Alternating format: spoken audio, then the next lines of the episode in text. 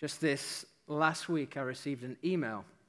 And the email was from somebody I've not spoken to for a couple of years. It was somebody that when we started uh, here at Trinity, we began to speak to about possibly using, thank you, love, possibly using a space uh, to meet in.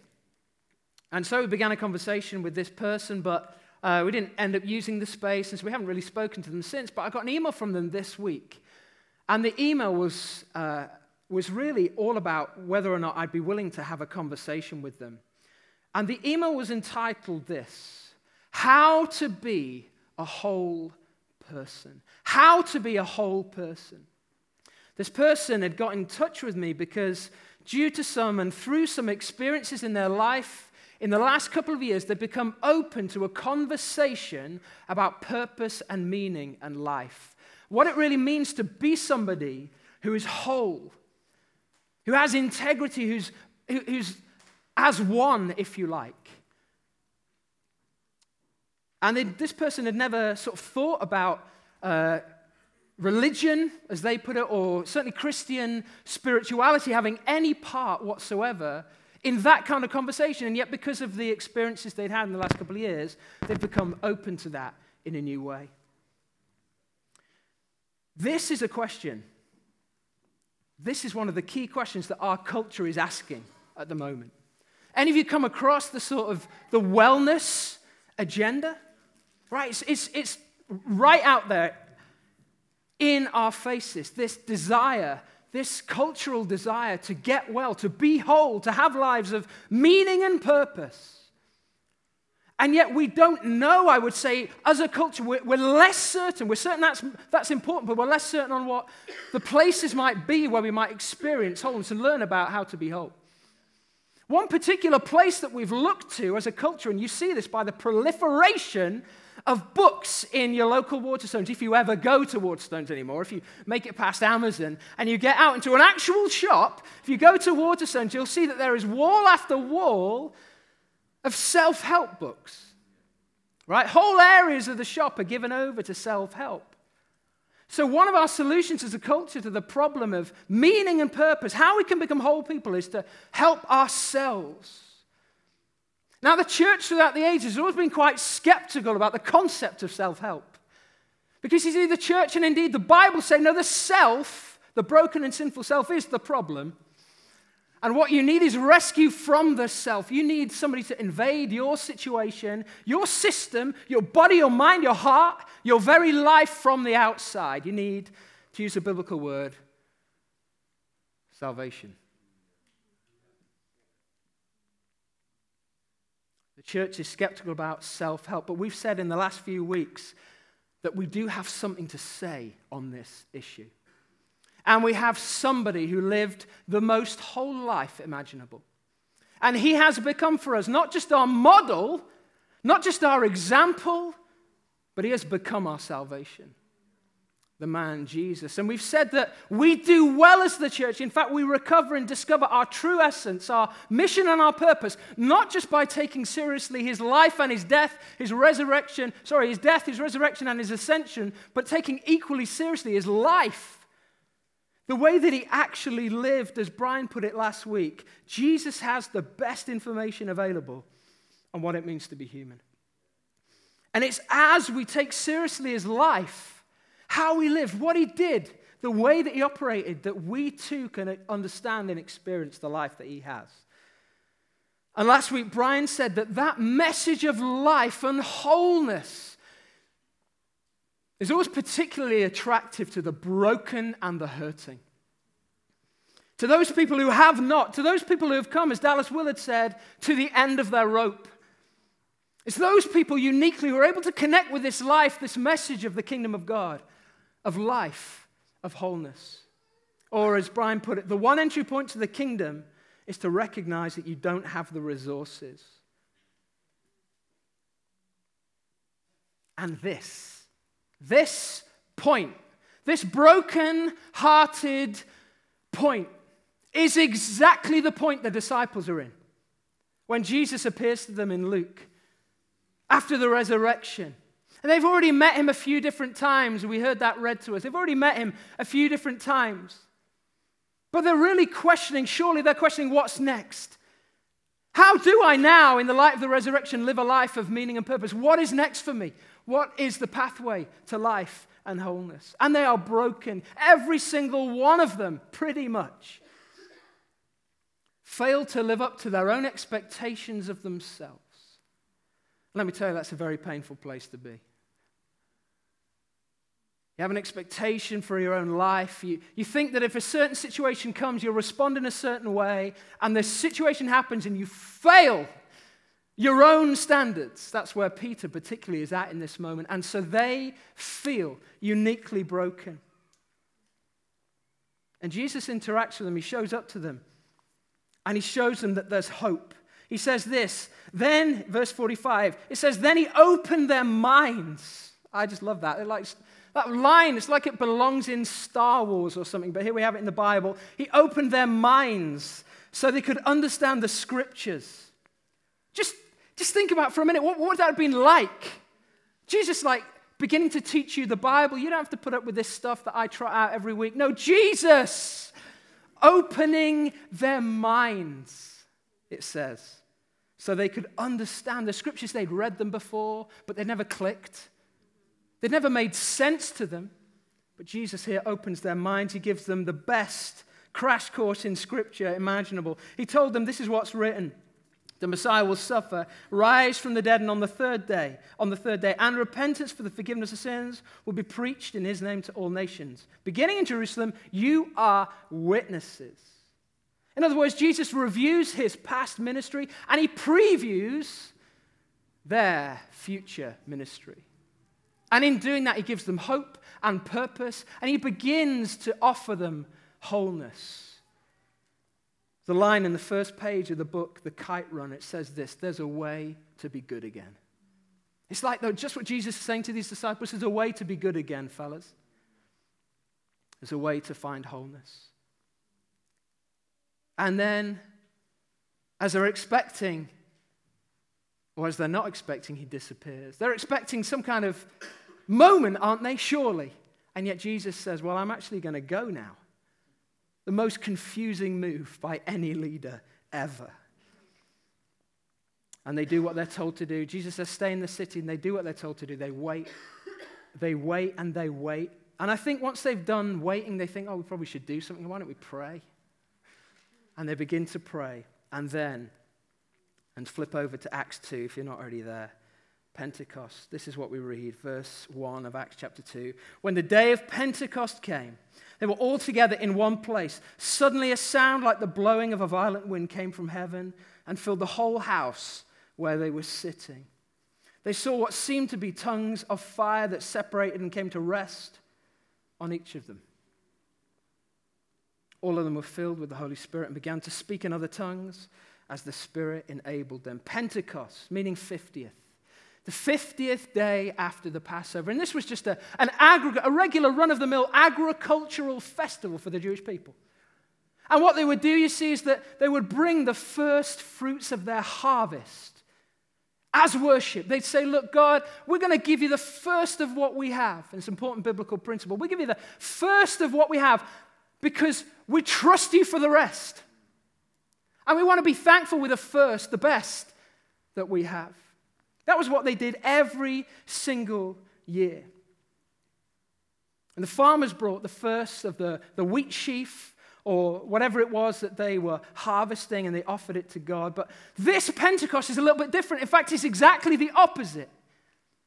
See, what happens at this particular Pentecost is the uh, 180 degree translation. Rather than God's people giving a gift which promises a future harvest, instead, God Himself at this Pentecost gives His own people a gift, which promises not a harvest to Himself, although He'll get that, but a harvest to them. He gives them a gift. And because of that gift, there is a mighty harvest. In fact, we read later on in the text 3,000 people come to salvation that very day. God, never willing to be outgiven by his people, pours out the gift, the gift of his own self, the gift of the Holy Spirit. So, what happened? Here's what happened. Suddenly, a sound like the blowing of a violent wind came from heaven and filled the whole house where they were sitting. It begins with a violent wind. Begins with a violent wind. Now picture it. You're in a prayer meeting, okay? You're sitting down, there's three of you. Three of you sitting at, there's not, there's more in this case, but you're, you're in a prayer meeting, 120 people, let's just use their example. You're gathered around. You've been praying, you've been praying faithfully. And all of a sudden, you just begin to hear a noise. Imagine it now. It's like, is the wind getting up outside? What's happening? And you just begin to see the feel, the building. You, the building's responding to the wind. You're looking around, what's going on? What's Peter eating? but it just becomes more and more strong. It's just intensified.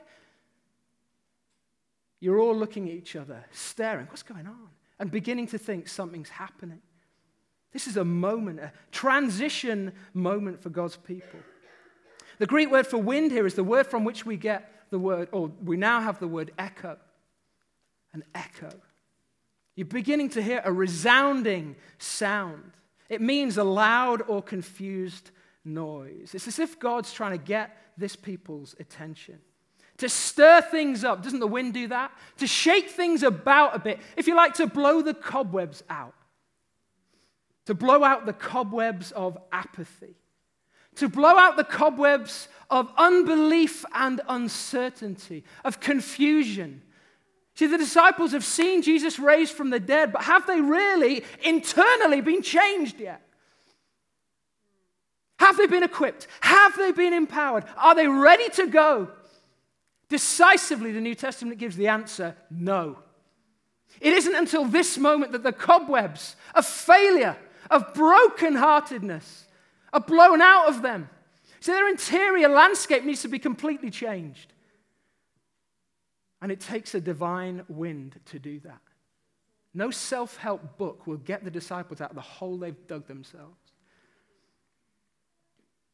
They need God. And you and I need God. The Spirit of God comes to shake things up. This is the way the Holy Spirit operates in the world, then and today. He, you know, the Holy Spirit often comes to discomfort oh, it's like he, he starts to move and it's like, oh, that, is, ah, ah, that doesn't feel quite so comfortable as I'd expected. Don't get me wrong, the Holy Spirit is the comforter. He's the one who comes alongside to meet us at our lowest point and give us grace and peace. Yes, of course. But there are times where there's a journey to get to that point. And the journey begins with discomfort, a sense that not all is right within, a sense of, I'm not as I wish I were.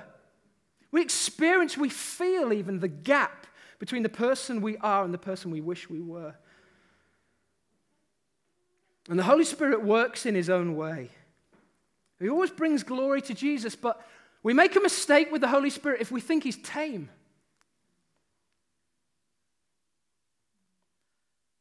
I think often our expectations of what he would want to do in us have been accommodated, they've been shrunk to our experience. You know, we haven't seen a whole lot of people's lives being flipped around. We haven't seen the, the level of transformation in our own lives or in others' lives that we read in the scriptures. We haven't seen healing like we see in the Bible, if we haven't seen these things, we, we can begin to think that the Holy Spirit just sits in this little box or maybe he sits in this little book and he won't break out of it. I certainly feel that temptation in my own life. You see, I've begun to experience God for the first time as a sort of 10 or 11 year old. It was around the early 1990s. In a time known as the Toronto Blessing, and I've got to say, I've said this to you before, all sorts of weird things were going on. I knew no different. I just, that was what it was. And I also trusted the people who were leading in that space, in that environment. But God was on the move. I saw that. And yet, if I'm honest, between then and now, I haven't seen the, the visible, the manifest power of the Holy Spirit operating in the way that I've hoped. Do you know, honestly, if I'd never have experienced that as a 10 or 11 year old, I wouldn't know what I was missing.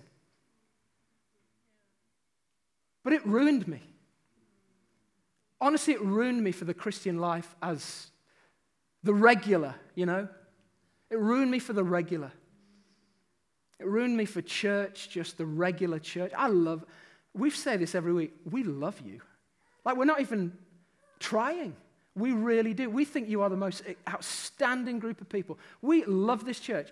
If, if what we've done thus far is what we're going to do for the next 40 years, we are so happy with that on one level.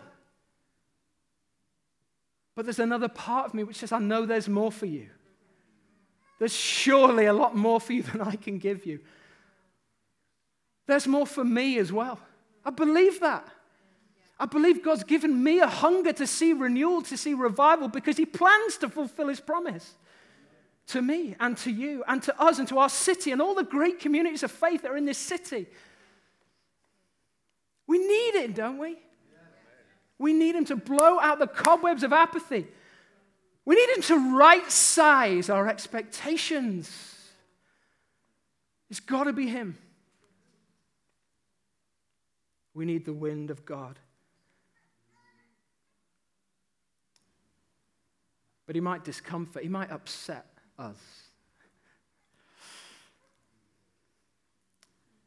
You know, the Holy Spirit, as wind, comes to bring life. The word for wind, not this word, but the word elsewhere used in the New Testament, pneuma, means breath or wind. It also means spirit. The same Wordplay happens in the Old Testament as well as the New. The word ruach, wind or breath, also means spirit in the Old Testament. You see, God's wind, his breath, comes to bring personal renewal. You know, at the beginning of the Bible, Genesis 2 7, I think we have it on the screen. This is what we read. The Lord God formed a man, Adam, from the dust of the ground and breathed into his nostrils the breath, the Ruach of life.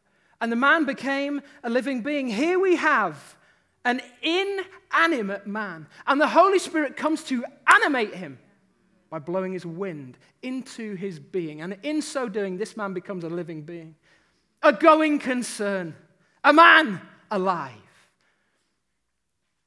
Personal renewal happens through the Holy Spirit. We see basically the same thing happening in uh, Ezekiel chapter 37. You know that famous picture, if you're, if you're new to church, you maybe haven't read this yet, but many of us who've been around a little while, we know this is picture of these dead bones. In the valley, these dead bones, and Ezekiel's taken by the Lord to see these dead bones. This is a picture, folks, not of individual renewal, but corporate renewal. This is a nation being raised up, not just a man. And this is Israel, who have been by this point uh, exiled and are awaiting God's delivery. And this is what we read. He said to me, Prophesy to the breath, prophesy, Son of Man. Say to it, This is what the sovereign Lord says Come, breath from the four winds, and breathe into these slain, that they may live. So I prophesied as he commanded me, and breath entered them. They came to life and stood up on their feet, a vast army. Do you believe this is the word of the Lord today?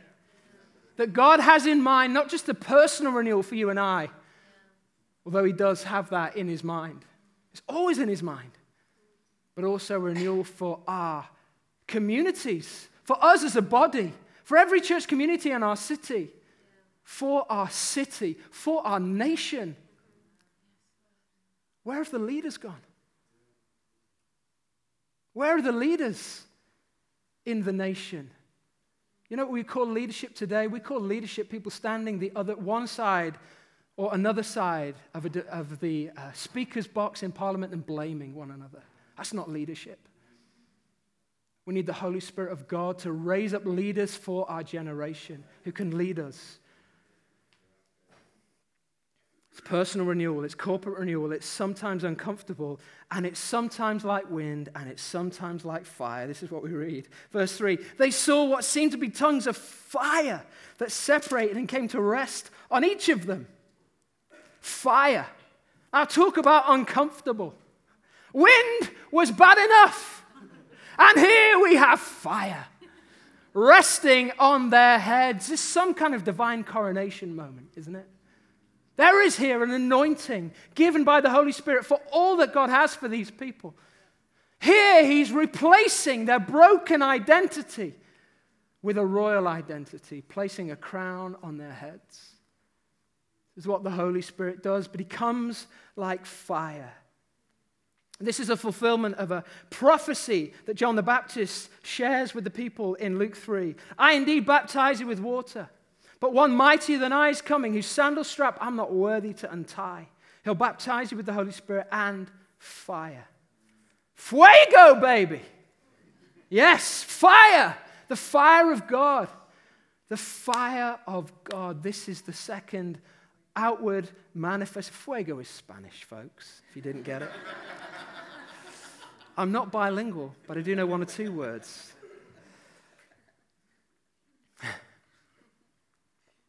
Fire is about empowerment, fire is about purging. Fire is a force that cleanses and purges, that cleans us. This fire, I believe, is an image of holiness.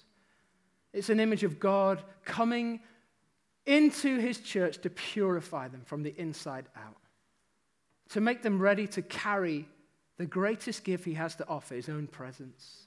God needs to clean the vessel before he can fill the vessel. It's significant, isn't it? How often we see through history the coming of the Holy Spirit in greater power be accompanied by a greater desire for holiness. Here's one such story from a book charting the revival in the Hebrides. 1949 it says this in 1949 the spirit of grace and supplication means prayer fell upon a congregation in the village of Arnol and the isle of lewis in the scottish hebrides. They prayed for revival. One night they crowded into the home of the blacksmith a smith named smith. Love it. But the spiritual atmosphere was dry a sense of deadness prevailed as one after the other tried to break through in prayer. Duncan Campbell, a visiting evangelist, called on Mr. Smith to pray. The prayer was short and sharp. He was a Scot, after all. Oh God, you made a promise to pour water upon him that is thirsty and floods upon the dry ground. And Lord, it's not happening. He paused and then continued in a rising voice Lord, I do not know how Mr. Campbell or these other men stand with you. But if I know my own heart, I know that I am thirsty. You've promised to pour water on him who is thirsty. If you don't do it, how can I ever believe you again? Your honor is at stake. You are a covenant keeping God. Fulfill your covenant engagement. At that instant, the granite house shook like a leaf and a power was unleashed that swept the entire parish. Campbell said, I could only stand in silence as wave after wave of divine power swept through the house. And in a matter of minutes, following this heaven sent visitation, men and women were on their faces in distress of soul. He stepped outside and discovered that the whole village was astir. Though it was 11 o'clock and at night, people with lanterns and flashlights were making their way along the roads and across the fields towards the meeting place, as if summoned by a silent bell. Next day, the looms were silent and work stopped.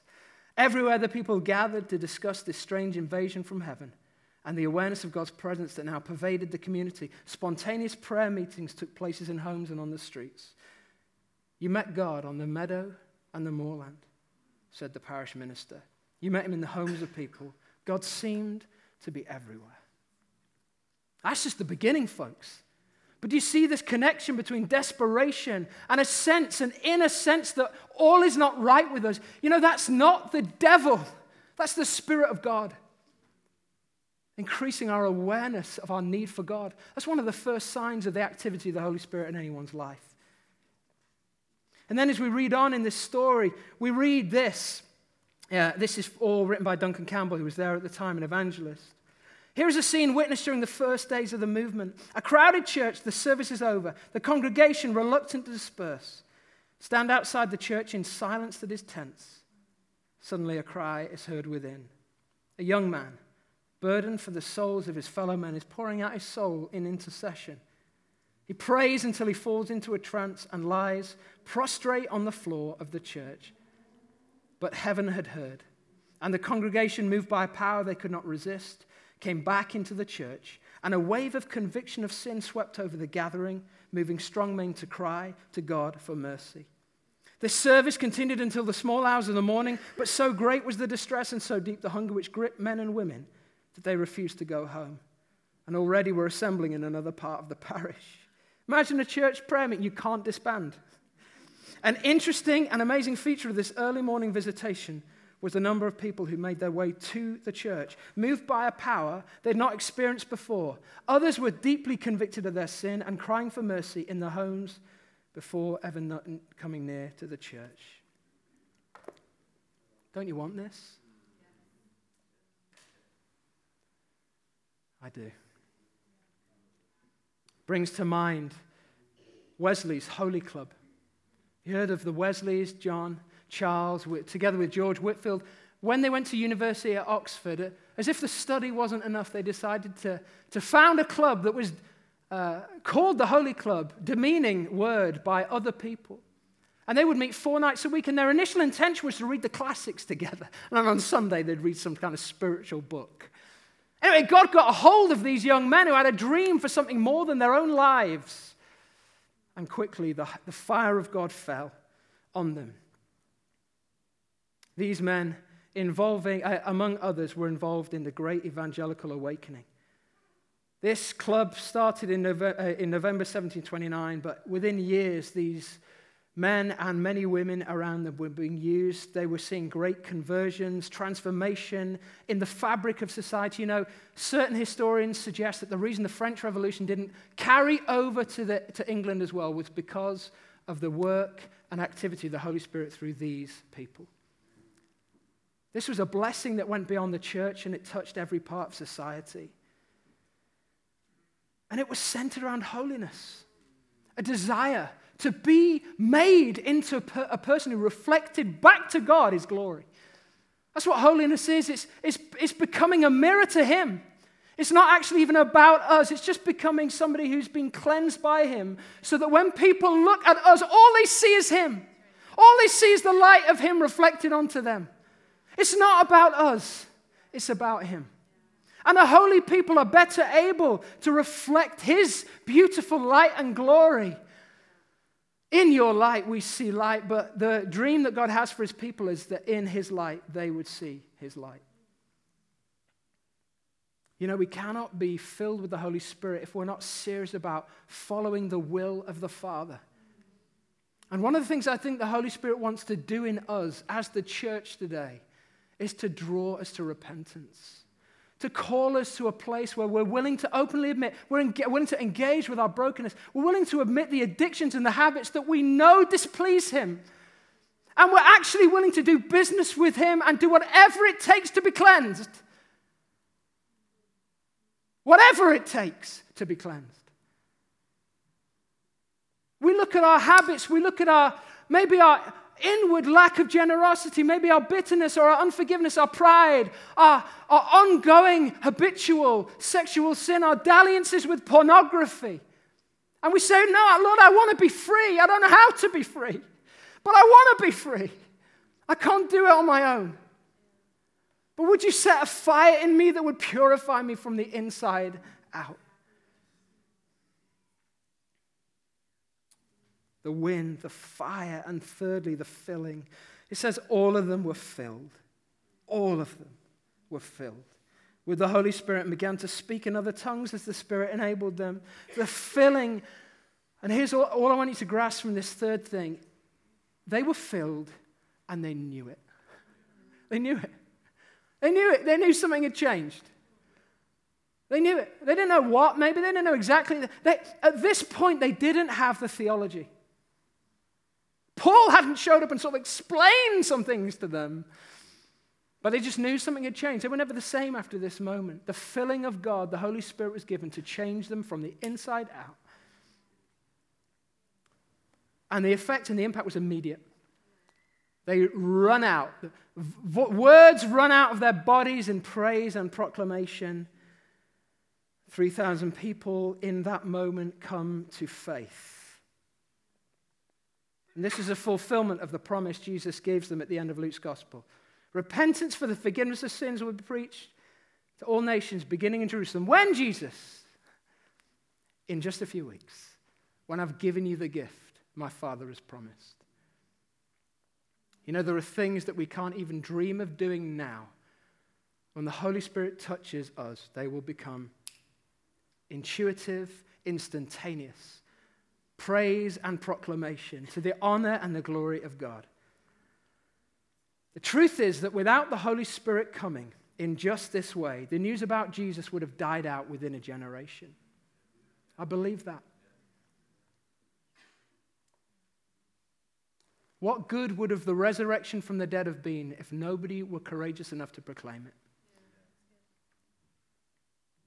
The church, as a friend of mine, Don Williams, says, is only ever a generation away from extinction.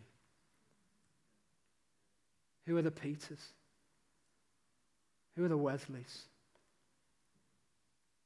Who are the people who will say to Jesus, whatever it takes, cleanse me, send me, use me?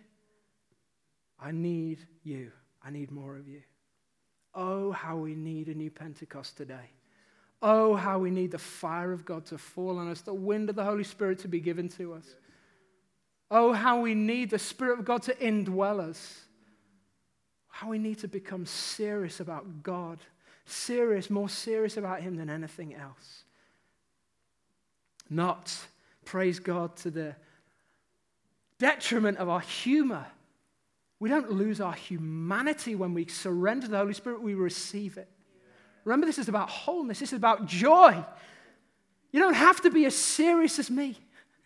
In fact, the Holy Spirit gets a hold of you. You will laugh and you will cry. You will dance. And you're like, whoa, he said dance. He said that word, that dirty word, dance. Yes, you will. You will dance. We will dance.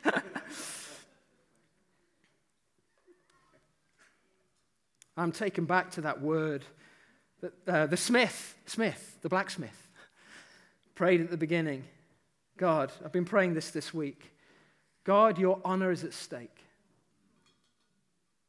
God's honor is at stake in our generation. You know, there are people out there, the majority of people think that the church has nothing to say.